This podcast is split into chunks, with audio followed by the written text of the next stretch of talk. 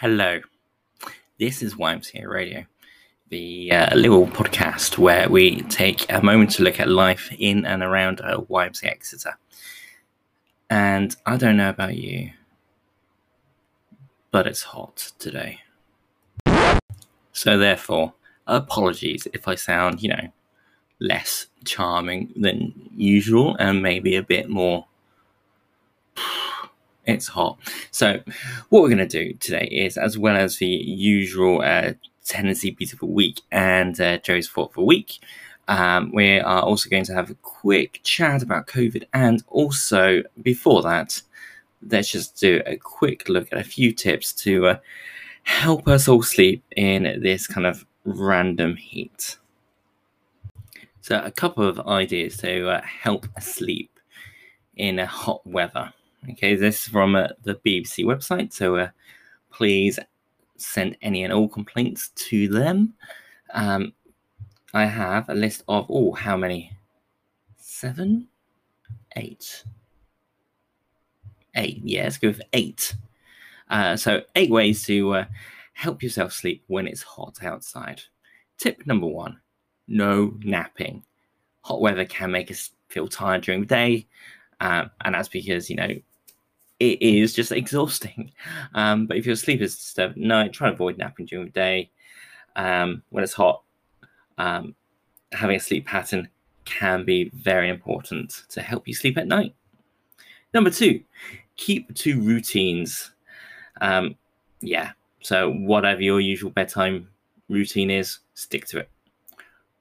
Step number three, remember the basics. So uh, takes basically takes steps to try and make sure your bedroom is as cool as it can be at night. During the day, draw the curtains or blinds to keep the sun out. Make sure you close the windows on the sunny side of the home to keep the hot air out. And then open all the windows before you go to bed to get the breeze coming through. Number four is use thin sheets. Number five is, well, it's chill your socks. Using a small fan can be sensible in hot weather, especially when it's humid. It encourages the evaporation of sweat and makes it easier for your body to regulate your internal temperature. If you don't have a fan, try filling your hot water bottle with ice cold liquid instead. Alternatively, cool socks in the fridge and put those on. Cooling your feet lowers the overall temperature of your skin and body. Number six, stay hydrated. Drink water but avoid drinking very large amounts before bed. You probably don't want to wake up thirsty, but you don't want to have to wake up to go to the bathroom either. But yeah, during the day, drink water. Number seven, uh, think about what you drink. Um, yeah, be careful of soft drinks.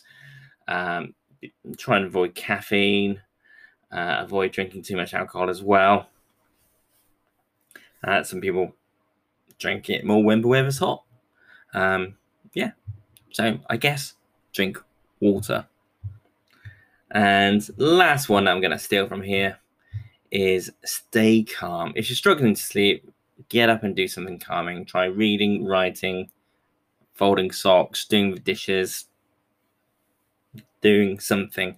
Uh, the website here says uh, not to play on your phone or video game uh, due to the blue light. Um, I guess if you're going to do that anyway, uh, try and make sure you've got some sort of option to turn on um, nighttime mode or bedtime mode or whatever it is that your phone calls it. And then return to bed when you feel that little bit more sleepy. I would add to this to uh, set an alarm to wake you up at the normal time the uh, next morning as well. So that's from the BBC website. I will probably be trying the cold socks tonight myself. Now, let's talk about COVID a little bit. Now, COVID. I think the best sentence I've heard about it recently is that the restrictions have gone away, but the condition that the virus passes from person to person hasn't gone away. So, therefore, just because the restrictions have gone away doesn't necessarily mean that the chances of catching the viruses anywhere near lowered or whatever, you know. Uh, so I guess all I'm going to say is, you know, try and keep yourself informed uh, over how COVID uh, transmits from person to person. Uh, try and be aware of what other people are feeling. Uh, just because you legally may not be asked to wear a mask in a few places, it is heavily suggested uh, that you still do. And many, many uh, locations, uh, according to what I've seen from different kind of announcements from businesses, um, it looks like a lot of people are still asking uh, people to wear a mask uh, when they go and visit them.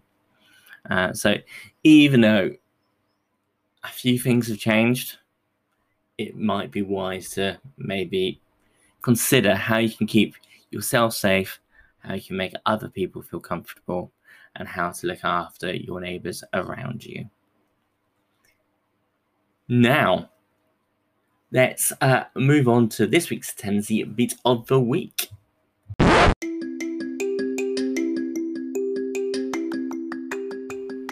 Hello, welcome to this week's Tenancy Beats of the Week, the super mini podcast where we take a little bit of tenancy management and try and squeeze it down to 60 ish seconds or less. Uh, at the moment, we are looking at uh, rights that a lodger may have, um, looking over the shelter website. The, and if you're asked to leave, um, it's important to bear in mind that lodges are excluded occupiers, and that means your landlord can evict you without going to court if your agreement has ended. Your landlord can give you notice at any time if you either have a periodic rolling contract or have never had a written agreement. If you have a fixed term agreement, you can stay until the end date unless the contract you have says your landlord can end it early.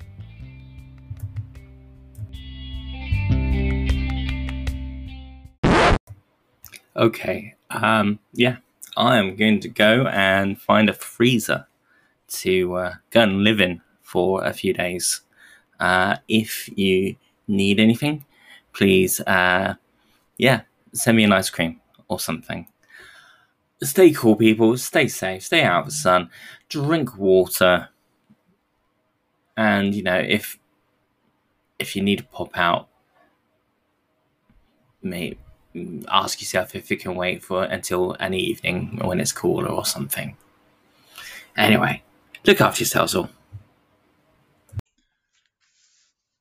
Uh, we've all had a pretty tough time with COVID and the uh, ramifications of COVID. I think we're all getting quite emotionally drained and running out of stamina. Um, I just want to share with you a poem. It's called Testing Times. And whether you're in the habit of praying or asking uh, for some relief from this difficult time. Um, this is an interesting insight into how God responds to prayer. It's written by someone called Chung Ying Ming Kao, uh, who wrote it whilst he was in prison. And it goes like this this is testing times. I asked the Lord for a bunch of fresh flowers, but instead he gave me an ugly cactus with many thorns. I asked the Lord for some beautiful butterflies, but instead he gave me many ugly and dreadful worms. I was threatened. I was disappointed. I mourned. But after many days, suddenly, I saw the cactus bloom with many beautiful flowers, and those worms became beautiful butterflies, flying in the spring wind. God's way is the best way.